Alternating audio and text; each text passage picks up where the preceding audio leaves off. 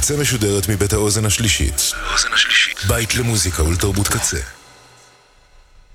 אתם עכשיו אתם עכשיו על הקצה. הקצה.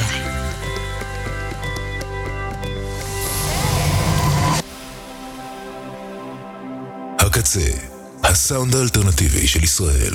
כבר עשר שנים. הקצה. הקצה. kzradio.net. Welcome. It's nice to have you here. I'm so glad you could come. This is going to be such an exciting day. I hope you enjoy it. Isn't it about time for somebody's favorite radio program? Radio, what the fuck? Radio Rocky. Cinemascope. Yeah. Cinemascope. Cinemascope. In Yair Rave. So yeah, that's you the voice. On the radio. That's the radio. I'm, this is the radio. That's a DJ. No, Hi better. there.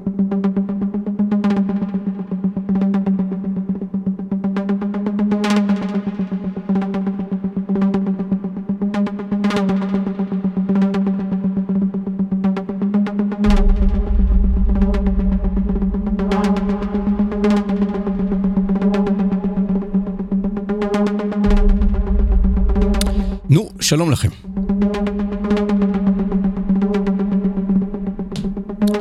מחזיקים מעמד. ברוכים הבאים לסינמסקופ ברדיו הקצה. לי קוראים יאיר רווה.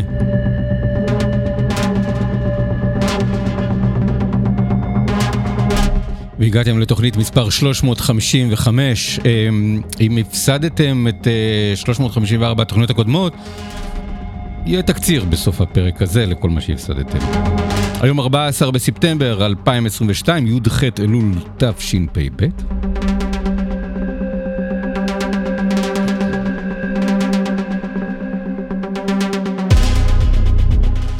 את אה, סינוסקופ ברדיו הקצה עושים עומר סנש, בן אש, לאה שפיגל.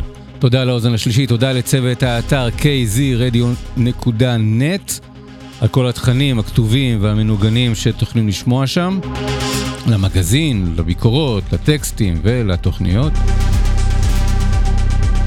תודה לקוואמי, ותודה לכם שאתם מאזינים.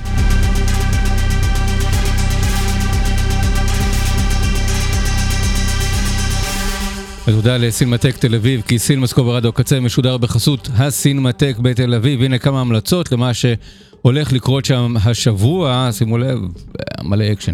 היום, יום רביעי, צייד לבן לב שחור, סרטו של קלינט איסטווד על מסעו האגדי של ג'ון יוסטון, הבמאי ג'ון יוסטון, לאפריקה, לצורך צילומי המלכה האפריקאית. יוסטון תאב ההרפתקאות, ו...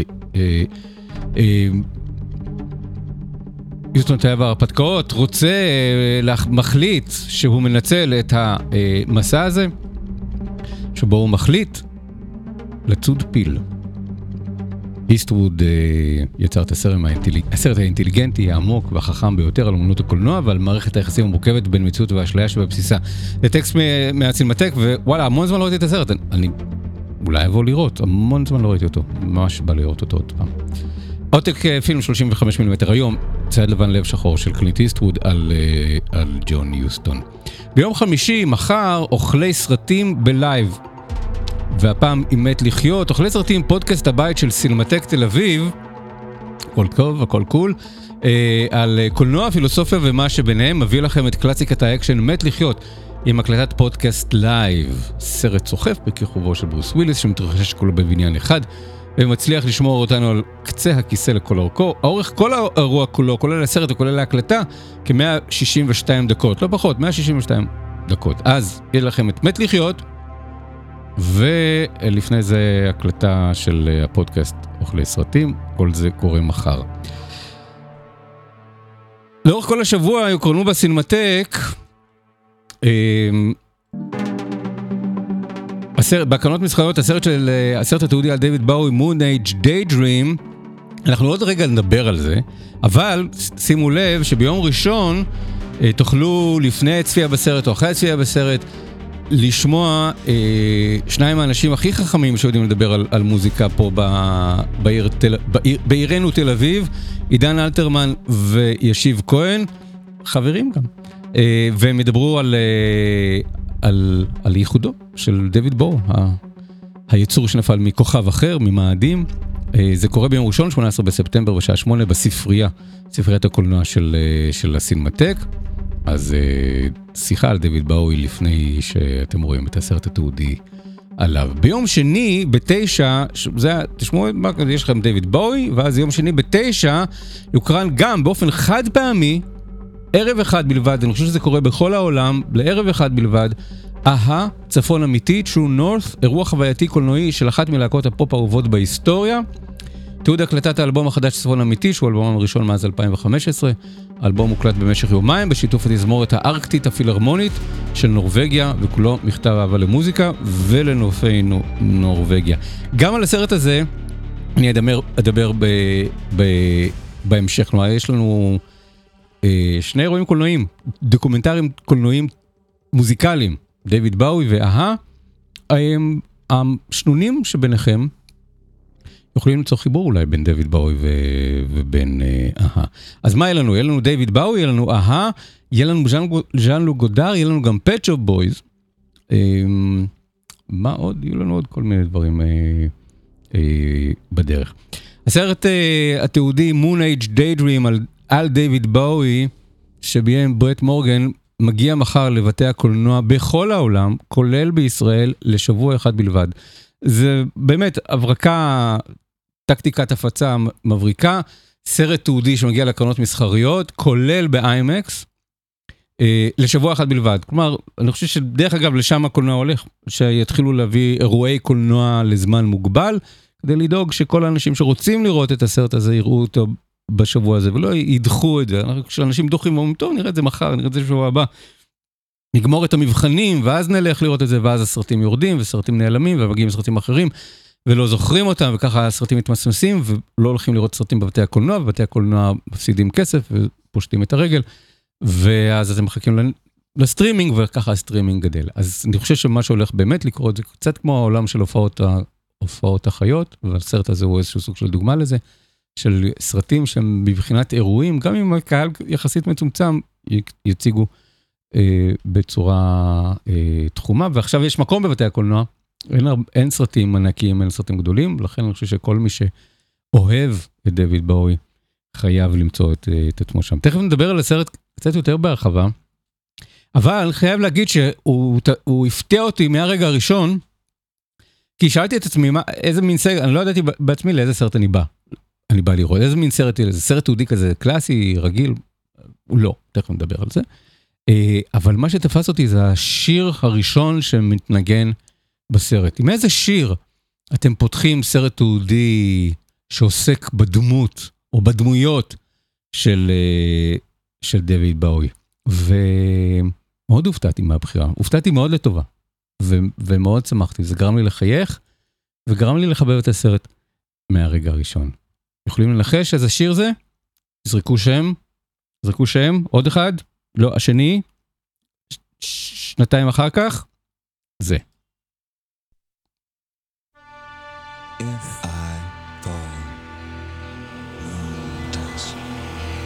ככה בעצם מתחיל הסרט. עם דיוויד באוי. זורק מילים. והמילים האלה הם כמו אינדקס של כל הנושאים והמושגים שדיוויד בוי יעסוק בהם לאורך הקריירה שלו. חלומות, חלל, אסטרונאוטים.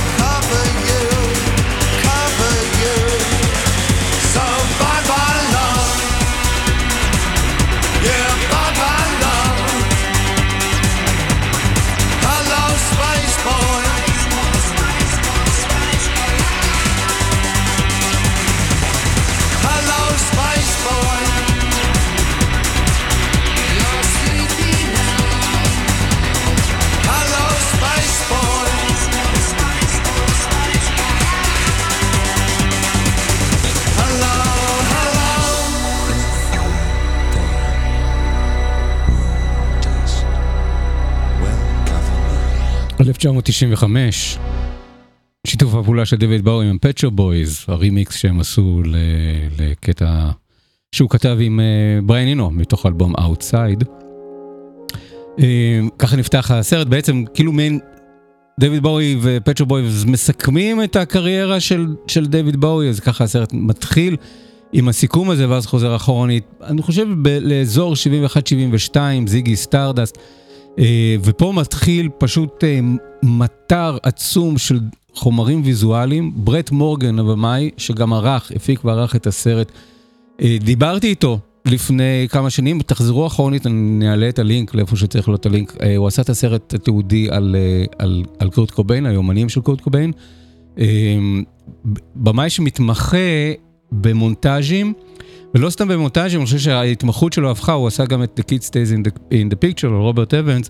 אה, אני חושב שהוא יודע לייצג מאוד טוב איך הדמויות שהוא מטפל בהן, דמויות מאוד ציבוריות, מאוד פומביות, איך הם ראו את עצמם. זה לא הסיפור האמיתי מאחורי הדמויות האלה, זה לא הסיפור האמיתי מאחורי רוברט אבנס, זה לא הסיפור האמיתי מאחורי קוביין, זה לא הסיפור האמיתי מאחורי... אה, דויד באוי, אל, אלא איך האנשים האלה ראו את עצמם בעיני עצמם, והוא ממחיש את, ה, את הדבר הזה. הוא, הוא, הוא, כאילו, אלה כמעט סרטים בגוף ראשון של אנשים שהם לא ברט מורגן. אז אחד הדברים המרתקים במונג' דיילויים זה שאני חושב שדויד באוי, אם הוא היה צריך לעשות סרט תעודי על עצמו, ככה זה היה נראה. ואני חושב שזה אולי המחמאה הכי טובה שאפשר להגיד לסרט. יש לי בעיות איתו, יש לי דו, נקודות מחלוקת עם, עם חומרים שהוא בחר, דברים שנשארו בפנים, דברים שנשארו בחוץ, החלטות של דברים ש, שחוזרים על עצמם יותר מ, מ, מפעם אחת. אני יכול לפרק את הסרט ל, ל, ל, למקומות שבהם אני פחות uh, שבע רצון מהם, אבל בסופו של דבר, אני חושב שזה הערך הגדול של, גם של הסרט וגם של העבודה שעשה ברט מורגן.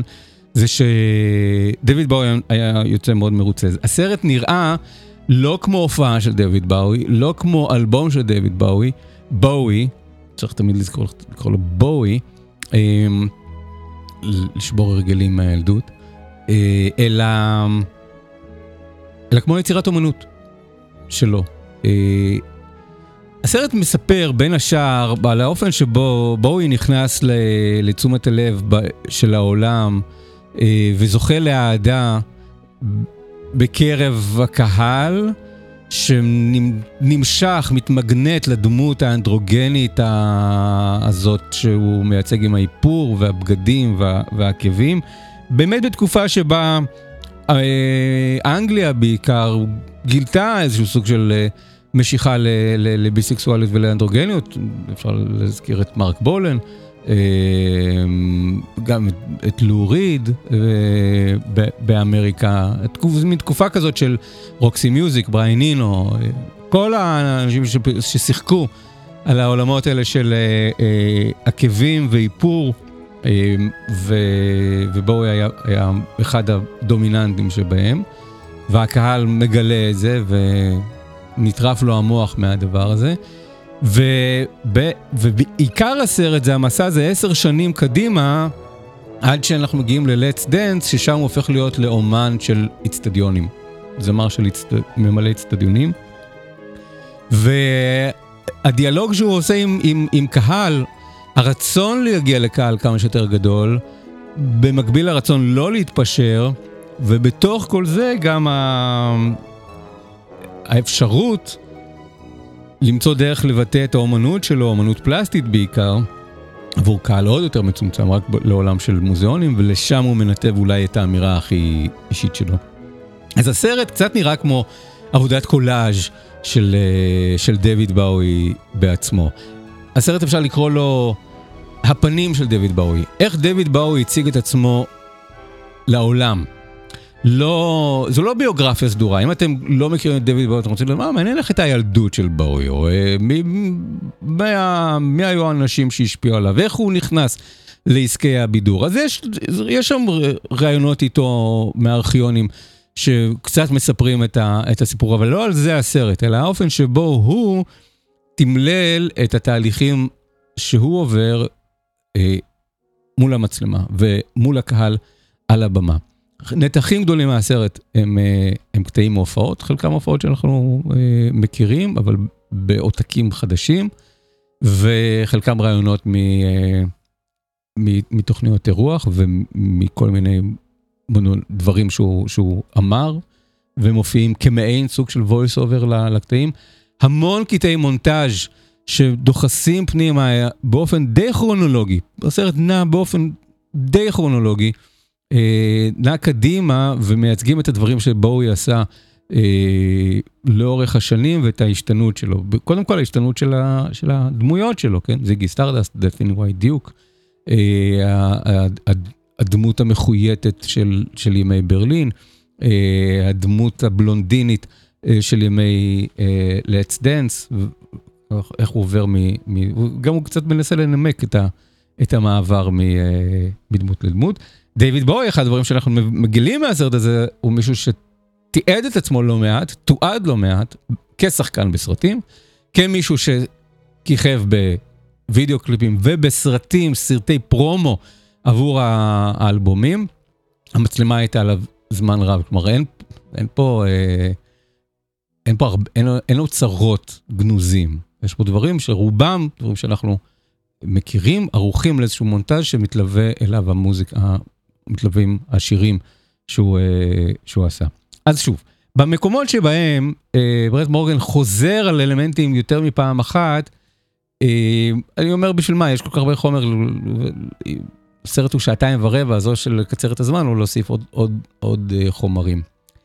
אבל יש פה איזשהו טריק ש, שחיבבתי אותו, למה אני קורא לסרט, אני קורא לסרט בואי למתקדמים, למה אני קורא לזה ככה? כי אין כותרות בסרט, אנחנו לא יודעים באיזה שנה אנחנו נמצאים, אנחנו לא יודעים מה אנחנו רואים. האם זה קטע מסרט שהוא שיחק בו? האם זה קטע מהופעה שהוא הופיע בה? האם זה קטע מתוכנית טלוויזיה? האם זה וידאו קליפ? מה אנחנו רואים? כל הדמויות האלה, כל הפנים האלה, כל האיפורים, כל הקטעי מחול שהוא משתתף בהם, ממה הם בדיוק? אה, ואין כותרות על דברים האלה. בעיניי זה מרתק. זה מרתק כי, אה, אה, כי הסרט אומר בצורה מפורשת, א', זה לא משנה, יש פה פשוט בליל עצום של חומר ויזואלי שהאיש יצר או היה שותף לו, וככה הוא רצה להציג את עצמו. וב' אני חושב שיש פה גם איזשהו מין משחק אה, זהה את הבואי, בואי של, של, שלכם. האם אתם אוהבים את דויד בואי בשביל לזהות את כל הסרטים שהוא שיחק בהם, ואת כל הוידאו קליפים שהוא הופיע בהם, ואת כל ההופעות וסיבובי הופעות שהוא צילם ושהוא, אה, ושהוא הוציא. ואם כן, קיבלתם 100 ואתם יכולים להמשיך הלאה. אם לא, אז אני חושב שהסרט הזה יכול להוות מאיזשהו סוג של, סוג של מתאבן לאנשים שלא מכירים את בואי, אולי להתעמק עוד יותר בביוגרפיה שלו וב, ובדברים שהוא עשה. אמ, אבל מה העיקר? העיקר בסרט זה הפסקול. אני מודה שהצד של התמונה, יש רגעים שהוא הולם באישונים בצורה מאוד אגרסיבית. זה ממש סרט מונטאז' אה, שהשם שלו Moonage Daydream הוא, הוא נורא נכון, זה נראה כמו חלום בהקיץ, זה נראה כמו הזיה, זה נראה כמו טריפ ויזואלי, אה, זה נראה כמו באמת איזשהו סוג של מונטאז' שלא תמיד בור, ברורים החוקים אה, שלו, ובעיקר זה נראה כמו אה, איזשהו סוג של עבודה כמעט אבסטרקטית, כי זה סרט של, שאין לו ממש צורה. אין לו מבנה. אנחנו רגילים בסרטי תעודה שיש להם מבנה נורא ברור. אה, וקונ- וקונפליקטים, ו- ו- ו- ורגעים של משבר ורגעים של, של התרה. לסרט הזה לכאורה אין מבנה. הוא באמת, הוא יותר בנוי כמו, כמו פרפורמנס. ולכן עוד יותר מפתיע שהסרט הזה מגיע לבתי הקולנוע, כי זה סרט שהמקום האמיתי שלו זה במוזיאון. אני חושב שבואי היה מתמוגג מזה. שזה מין איזשהו סוג של וידאו ארט עצום, של שעתיים ורבע, שהמקום האמיתי שלו זה, זה במוזיאון. מהבחינה הזאת, היצירה הכי דומה לזה, זה סרט כמו, או יצ, יצירת אומנות גלריסטית שנקראת The Clock, אה, השעון של קריסטין מרקלי, שבאמת הוקרן אך ורק במוזיאונים. אז לסרט הזה יש קצת את, ה, את הנוכחות הזאת של כאילו, וואי, צריך, צריך לשים את זה באיזשהו חדר של וידאו ארט במוזיאון ולראות את זה. אבל בכל זאת זה, זה מגיע לבתי הקולנוע, כי א', דויד בואי מביא קהל, אני, אני חושב, כן, לא המון בטח, אבל מביא קהל. וב', וזה מפה, מפה סטיתי, אה, עבודת הסאונד בסרט הזה בעיניי, ועבודת הבחירה המוזיקלית היא פנומנלית. טוני ויסקונטי הוא המפיק המוזיקלי של, ה, של הסרט, אני חושב שהוא, שהוא יצר מיקס גם של בחירת שיר, שירים וגם האופן שבו אה, הוא ושאר האנשים בחרו את השירים וגם הקימו אותם לתחייה. ניקו את הערוצים, יש פה קטעים שאנחנו מכירים מהופעות של, של בואי, לא תמיד הצד הוויזואלי נראה במיטבו, לפעמים זה וידאו ישן, לפעמים סרטים ב-16 מילימטר, אה, אבל הסאונד, קצת הזכיר לי את הדברים ש... שנעשו בשנים האחרונות עם הביטלס, אה, האופן שבו ניק- ניקו את הערוצים וצחצחו אותם, ומבחינה אודיופונית, אה, הסרט מרהיב, מרהיב באוזניי, הסרט הזה. אז, אה, אז אם אתם מתעייפים, תעצמו רגע את העיניים ותאזינו לסרט, כי אני חושב שזה יופי של מחווה מוזיקלית למורשת של בואי, המון קטעים בהופעה חיה, כולל קטע שלא הכרתי, של בואי שר ביטלס. אה, אפרופו השפעות, אפרופו אנשים מי, בא לפניו, לאיזה עולם הוא נכנס כמוזיקאי. ו... ובחירות מוזיקליות של חלקם צפויות, מיטב הלעיתים, חלקם לא צפויות. אחד הדברים שמופיעים שם, וגם זה הקסים אותי, זה הקטעים שאנחנו שומעים ברקע, כקטעי מעבר, באמת יש פה איזשהו סוג של מיקס אה, של שירים והופעות, ואז כש- כשיש איזשהו סוג של קטעי מעבר, אז אה, ברט מורגן וטוני ויסקונטי בחרו את, ה, את, אה, את הביצועים של פיליפ גלאס לאלבומים של, אה, של דויד בואי. פיליפ גלאס לקח את הטרילוגיה הברלינאית של בואי, התחיל לעשות את זה כבר לפני 25 שנה, מדי כמה שנים הוא חוזר לזה.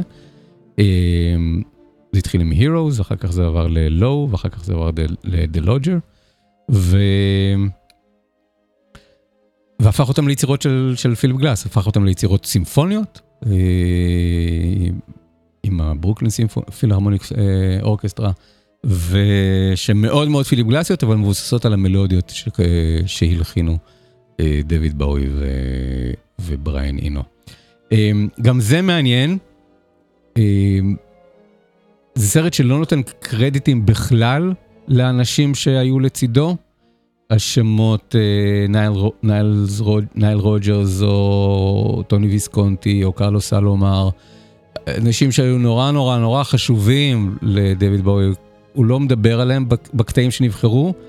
האיש היחידי שדויד בואי מזכיר בשמו, כמישהו שהוא הלך וחיפש אותו ורצה לעבוד איתו, זה בריין נינו. עוד רגע שבו אני מוחא כפיים ואני אומר וואי ברט מורגן. הבחירות שהוא עשה הן בחירות שנורא קרובות אליי, אני גם אה, אוהב את התקופה, את, את הרגעים שבהם דויד בואי עבד עם בריין נינו.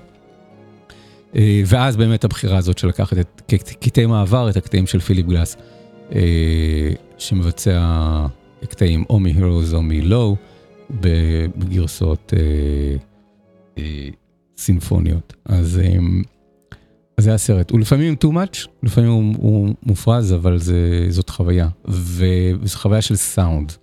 וזו חוויה של לפעמים לראות מין סוג של אה, הופעה אה, של דויד בואי.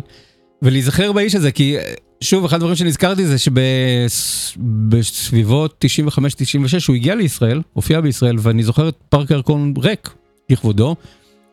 הסרט לא מתעסק ב- ב- בדרמות האלה, אבל הוא כן, כן אפשר לראות את זה שהסרט הוא מתחיל ב-72 בערך, ופחות או יותר מסתיים, העיקר מסתיים באזור אמצע שנות ה-90. כאילו באמת יש שם איזשהו סוג של רגע שדויד בואי קצת אה, נשמט מהתודעה, לא מצליח לייצר את אותם, אה, את אותם רגעים בלתי נשכחים שהיו לו קודם, מגיע להופעות ולא מגיע המון קהל. אה, הסרט לא מדבר על זה, אבל באמת פשוט מדלג. אז איפשהו מאמצע שנות ה... אמצע שנות ה-90 הוא קופץ כבר לאזור של בלקסטאר ולזרוס, כי שם כבר יש את העניין של מוות. אז גם לא מדברים על זה שהוא מת. את כל הדברים האלה אנחנו אמורים, אמורים לדעת. דויד בואי מת, ולכן הסרט הזה הוא מעין איזשהו סוג של, אם תרצו, ההבהוב האחרון של התודעה של דויד באוי רגע לפני מותו. רגע לפני שהוא הולך. זה ה... כאילו, כל חייו עוברים, עוברים מול, מול עיניו, אז אלה, כל החיים שלו. כל החיים כפי שהם תועדו במצלמות. לא כמו שהוא זכר אותם מהחיים, אלא כמו שהם תועדו במצלמות, ולכן הסרט הזה הוא סוג של שעתיים ורבע, נמשך שעתיים ורבע, אבל אבל בעצם מין מצמוץ כהרף עין, של לדחוס בבת אחת את כל הקריירה המשמעותית של דויד באוי בעיני הקהל. וכשהוא נשמט מעיני הקהל, כשהקהל כזה פחות היה דיאלוג, אז, אה, אז הסרט מדלג פשוט על, ה, על, ה, על הרגעים האלה. אז זה מגניב, מגניב שהסרט קיים, מגניב שהוא מגיע אלינו ולבתי הקולנוע. לכו לראות אותו באיימקס אם אתם יכולים. אם לא, אני זוכר שהאיכות ב, באולם שלוש, האולם הגדול למטה בסינמטק, איכות הסאונד היא טובה. אני מקווה שלא השתנה שם משהו מאז ש... אה, מאז שהייתי שם וראיתי סרטים, אני זוכר שיש שם סאונד טוב, אז, אז, האופציה, אז האופציה ללכת לראות את זה בסינמטק היא גם קיימת.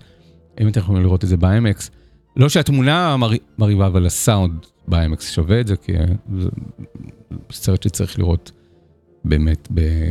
בפול ווליום. אמ, בייחוד אם אתם אוהבים את דיוויד באוי, אל, אה, תחמיצו. כהערת שוליים לנקודה הזאת, אני רוצה להזכיר סרט נוסף שמאותו ז'אנר, שנמצא עכשיו, עלה ממש באחרונה ב-VOD של יס, אני חושב שגם שבהוט. אה, אני יודע על יס, בכל אופן, סרט שנקרא The Princess, הנסיכה. הוא רלוונטי כפליים השבוע, הוא סרט שמדבר, מספר על, אה, על הנסיכה דיאנה. סרט שהיה בפסטיבל סנדנס האחרון, ונקנה על ידי HBO, ועכשיו זמין לצפייה ב... אה, זמין לצפייה ב...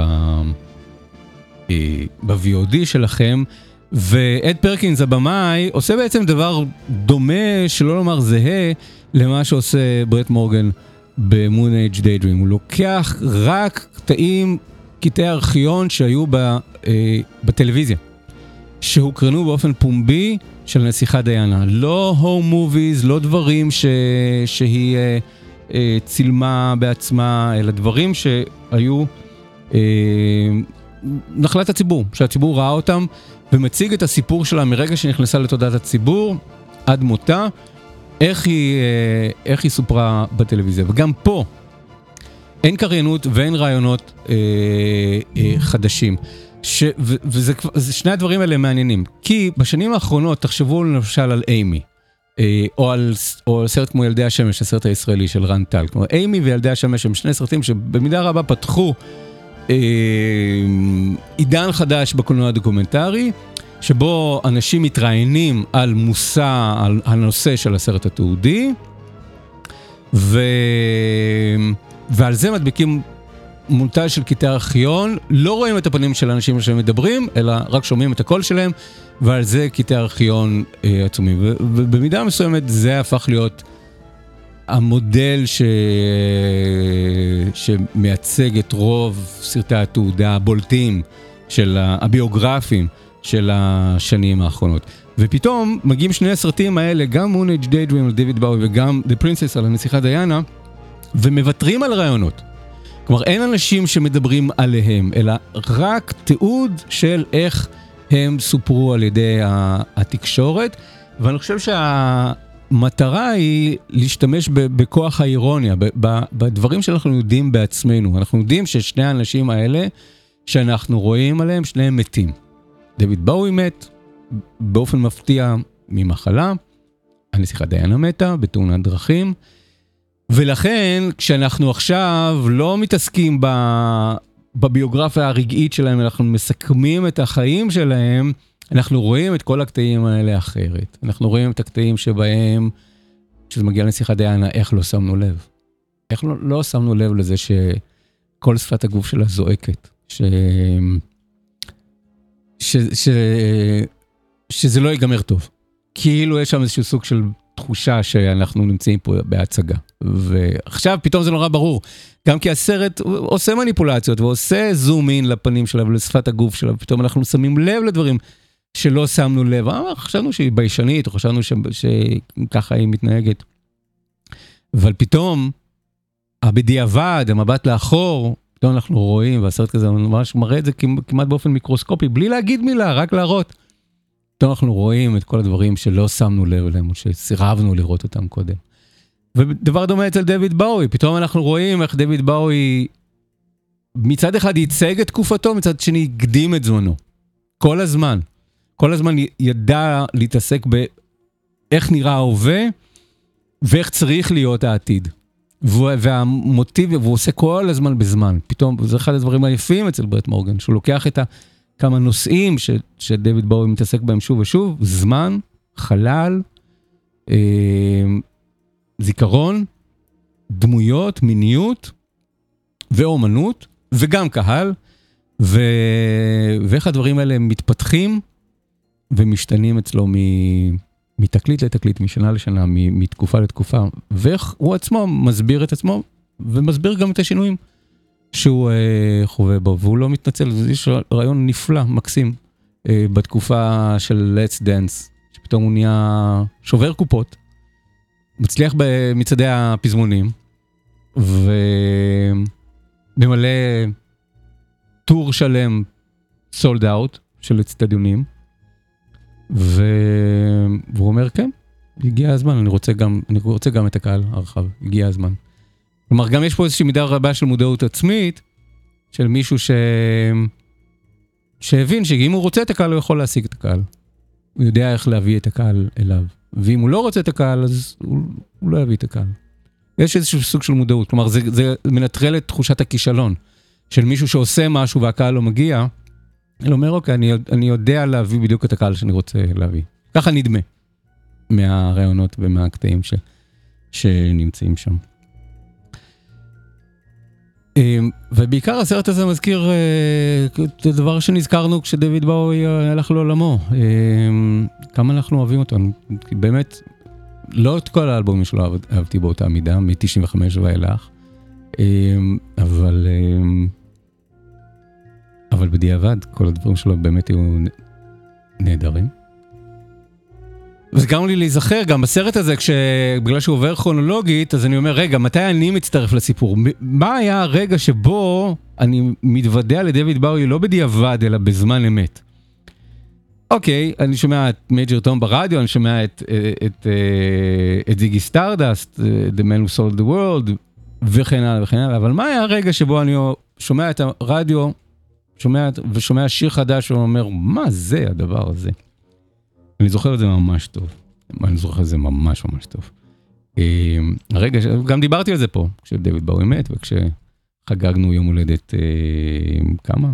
40 שנה ל-Scary Monsters and Super Creeps. זה היה הרגע שבו הבנתי. כששמעתי את הצלילים האלה.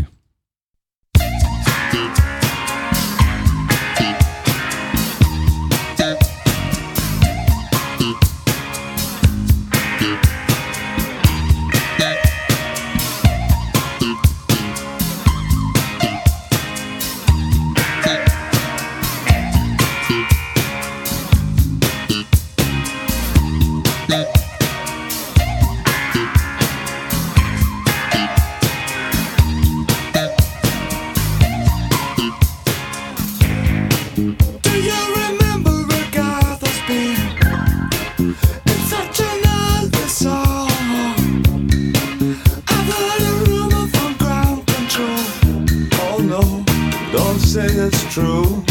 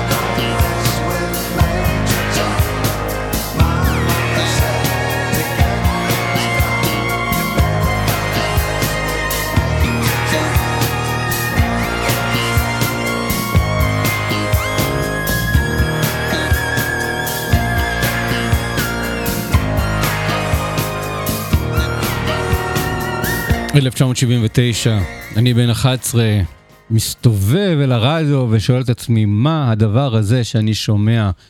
אה, Ashes to Ashes, ואז Fashion, ואז Scary Monsters, ואז פתאום, רגע, מה, מי האנשים האלה שמופיעים בעטיפה? רוברט פריפ, מה עוד עשה רוברט פריפ? בריאן אינו, מה עוד עשה רוברט פריפ? אדרין בלו.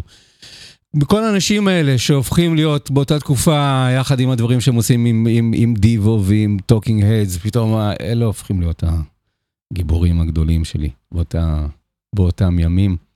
ועוד הוכחה לזה שדויד בואי כל הזמן עשה תקציר מנהלים לחיים שלו, אז עוד פעם מייג'ר תום, כן? עשר שנים אחרי מייג'ר תום, עוד פעם שר על מייג'ר תום, ואחר כך ב-1995 עם Hello Spaceboy, עוד פעם שר על, על מייג'ר תום, כל הזמן חוזר אל הדמויות ואל האנשים ו, ושואל מה שלומם של הדמויות שזה. אז, אה, אז מייג'ר תום ב-79 נהיה ג'אנקי. מבאס, אבל ככה, ככה מספר המחבר. עוד אירוע קולנועי, קו נטוי, מוזיקלי, שקורה בסינמטק בשבוע הקרוב, הזכרנו את זה בפתיח. אה, סרט אה, תיעודי של או על אהה. גם כאן זה לא סרט תיעודי ביוגרפי, אתם לא מקבלים את סיפור חייהם של אהה, איך, איך זה התחברנו ואיך נוצרנו ואיך נולדה להקה, אלא תיעוד של הקלטת האלבום החדש שלהם, אה, אלבום שהוקלט בדיוק לפני שנה, באוקטובר 2021, בצפון נורבגיה, באזור שבו אה, נולד וגד... אה. לא נולד, באזור שבו אה, אה, מגיעה משפחתו של, אה, של אחד מה, מהשלושה, של מגנה, נדמה לי, אה, הכותב, ה- כותב המילים העיקרי של הלהקה, שמגיעים מהאזור של הקוטב של, אה, של נורבגיה, והם קוראים לאלבום True North, North, צפון אמיתי, אלבום יוצא באוקטובר, והסינמטק, יחד עם מקומות נוספים בעולם, מקרינים באופן חד פעמי ביום שני הקרוב את, ה, את הסרט הזה, שזה גם נהיה איזושהי תופעה, אבל שאני מאוד מרוצה ממנה, כי פעם, אה, בשנות ה-70, כדי לקדם שיר חדש, או אלבום חדש, או הרכב חדש, או זמר חדש, אז המציאו את הדבר הזה שנקרא פרומו וידאו, או וידאו קליפ, ואז שלחו את זה לתחנות הטלוויזיה, ובמקום שהלהקה או זמר יעברו מתחנה לתחנה וממדינה למדינה, פשוט שלחו להם קליפ, והקליפים הלכו ונהיו מושקעים יותר ויותר, עד שהם נהיו כל כך מושקעים וכל כך רבים, שהקימו רשת שידור שמוקדשת כולה אך ורק לקליפ, לקליפים. אז כיום, הרעיון הוא אה, למכור את הלהקה ואת האלבום, וכבר לא שולחים קליפים, אלא עושים סרטים. אז אנחנו זוכרים את זה מהשנים האחרונות, מניק קייב. ניק קייב עשה את זה שלוש פעמים, נגיד בעשר השנים האחרונות, של האלבומים האחרונים שלו, הוא תיעד את ההקלטה, תיעד את הביצוע שלהם, ביצוע בלייב, וגם את הקונטקסט שבתוכם הדברים האלה אה, נעשו, דיברנו עליהם בתוכניות אה, קודמות. ו... וגם הסרטים האלה הוקרנו ב... בסימטקים, דיפש מאוד עשו את זה עם האלבום, ה... אה, אלבום ההופעה האחרון שלהם. לפני כמה שנים גם הם הוציאו כזה סרט חד פעמי, למרות שהם כבר עשו בעבר סרט, סרט קולנוע של הופעה אחרי, אז גם מין סרט של ערב חד פעמי. לימים הסרטים האלה לפעמים אה, מופיעים כבונוסים באלבומים, בדיוויד, פעם היה אלבומים כזה עם, עם, עם ערוצי אודיו ו-DVD, אבל היום כבר פחות, אבל אני חושב שהעניין הוא לא רק לראות את הדברים האלה על מסך גדול, אלא בעיקר לשמוע את האלבום באיכות הסאונד של, של אולם קולנוע. זה האטרקציה העיקרית. אז קודם כל, אם אתם אוהבים את A-ha, אז בואו ביום שני לשמוע את האלבום החדש שלהם. זה בעצם מין מסיבת האזנה, האזנת בכורה, חודש לפני האלבום החדש, לפני שהוא יוצא, בואו להאזין לה, אה, לאלבום. אה, שמגדירים אותו שהוא אלבום שהוא, אה, שהוקלט בלייב, אז, אז שמעתי את, ה, את ההקלטה. שמעו, אם זה הוקלט בלייב, סחטן באמת, כל הכבוד לביצוע, ו, ובעיקר, זה, גם אני רואה את זה בהופעות חיות שאני רואה בשנים האחרונות, איך, איכות ההקלטה בלייב מאוד מאוד השתבחה, אבל הם גם מודים שזה חצי לייב, הם ביצעו הרבה דברים בלייב, אבל גם יש הרבה הוספות שהתווספו. אה, אחר כך, וגם שומעים את זה, שומעים את כל מיני דברים שהם לא, שלא בלייב. אבל מה שמעניין הוא שיש תזמורת פילהרמונית שנקראת תזמורת הפילהרמונית הארקטית, או של תזמורת הפילהרמונית של הקוטב הצפוני, שהיא יושבת בצפון נורבגיה, והם משתפים פעולה עם, ה, עם התזמורת הזאת שמנגנת בשירים. עכשיו, אני מאוד אוהב את ההא. להקה, שוב, עם עליות וירידות, לא עקבית, אבל השירים שלנו נוגעים לי ללב, אני מחבב אותם מאוד. הייתי בהופעה שלהם לפני, נכון, רגע לפני הקורונה, מתי זה היה? 2019, 2018, הם הגיעו ל, לרעננה והופיעו שם. זה כיף גדול, כי זה באמת להקה שהאמריקאים כל הזמן מגדירים אותה כלהקה של one hit wonder, כי הם מכירים רק את take on me, אבל כל מי שמכיר את ההא ואת הפופ האירופאי ואת הפופ הבריטי, מכיר שיש להם הרבה.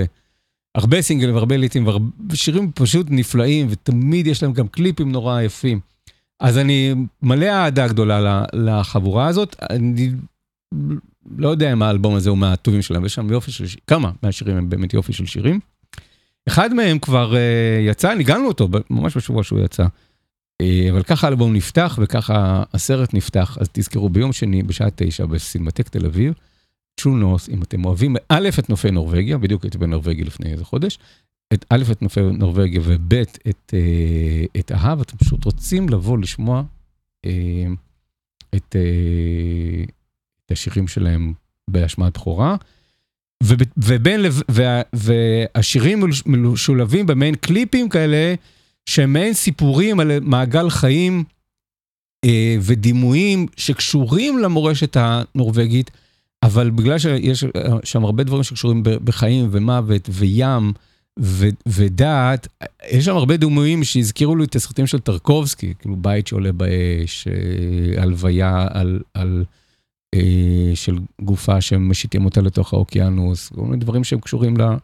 לעולמות האלה, גם של הקולנוע הדני, אה, של אה, בכלל, הקולנוע הסקנדינבי, אבל גם דימויים שאני מכיר מהקולנוע של אה, טרקובסקי, אז אני תוהה, האם זה רק התרבות הנורבגית, או שהבמאי שביים את, את הקליפים האלה אה, הושפע במקביל גם מטרקובסקי, או לא. אבל אה, מאוד יפה, מאוד נוגע ללב, גם כאן אפשר לעצום את העיניים ופשוט לשמוע את אה, אהה.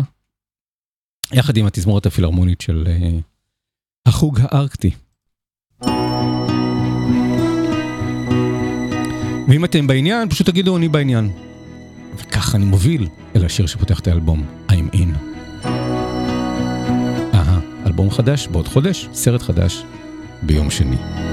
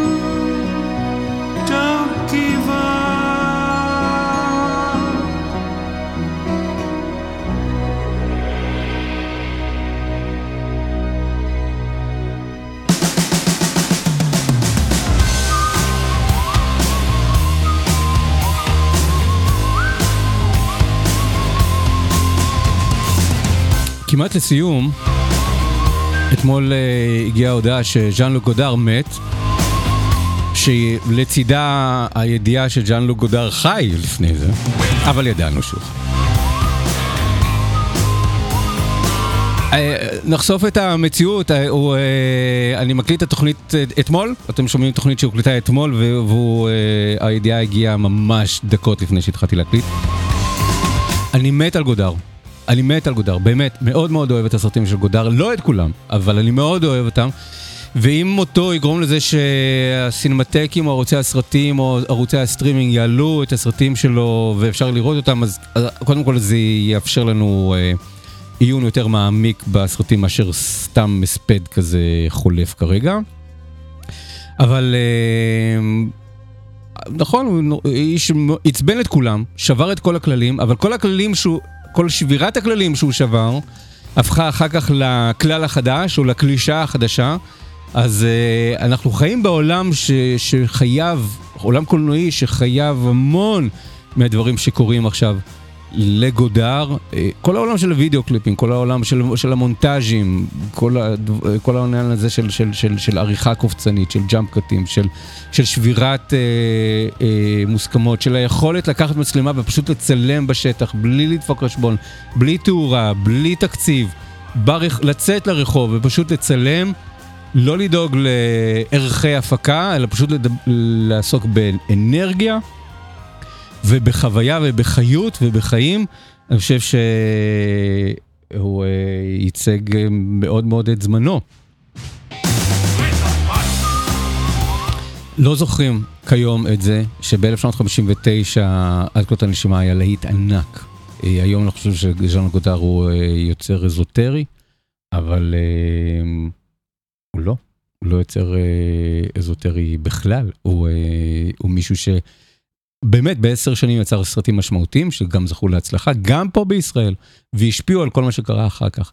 אה, כל הדור האמריקאי שצמח בשנות ה-60 בבתי הספר לקולנוע, כולם מושפעים מגודר. אני אומר לכם, יותר מגודר מאשר מטריפו. פרנסיס פורט קופולה, מרטין סקורסזי, כל האנשים האלה רואים את גודר, ועף להם המוח ואומרים, ככה צריך לעשות קולנוע. קולנוע ש, שעושה לקולנוע את מה שהרוקנרול עשה למוזיקה. איזשהו סוג של חופש, איזשהו סוג של שחרור, איזשהו סוג של חגיגה, לחגוג את הטעויות, לחגוג את זה שאני יודע לנגן רק שלושה אקורדים, אבל זה לא מונע ממני לקום ול, ו, ולנגן אה, מול קהל. אז, אה, אז אם אתם רוצים, מבוא לגודר, תראו את הסרטים הראשונים שהוא עשה, בין 59 ל-68. אחר כך הוא התחיל באמת לרצות, אה, אני חושב שהוא לא, לא שמח מהאהדה שהוא מקבל, רצה לעצבן את כולם, הוא היה איש רדיקלי באמת, גם מבחינה פוליטית הוא פנה לכיוונים רדיקליים. הצליח לשבור את המוניטין שלו ולעשות סרטים פחות טובים ומאוד מעצבנים. אה, בשנים האחרונות, אחד לכמה זמן הוא צץ ועשה סרטים מעניינים דווקא, אז אה, אותי מסקרן לחזור ולראות דווקא את הסרטים מה... נגיד 30 השנים האחרונות שהוא עשה. אז הוא היה בן 91, ג'אן גודר, אה, האיש שכולם יגידו לכם שהיה קולנוען גדול, וכנראה חרא של בן אדם. אה, אניס ורדה הנציחה את זה יפה בסרט של האנשים ופנים, אבל אה, אני ממש אוהב את הדברים שהוא עשה, ואני חושב שהוא במאי נורא מצחיק, על זה אנחנו נדבר כשיעשו לו איזושהי רטרוספקטיבה. רגע, לא את זה, סליחה. אמ, התחלנו עם פט שופ בויז, עם דיוויד בואי, לסיים עם פט שופ בויז, שמספידים את אה, מלכת אנגליה, שגם היא הלכה לעולמה. יאללה.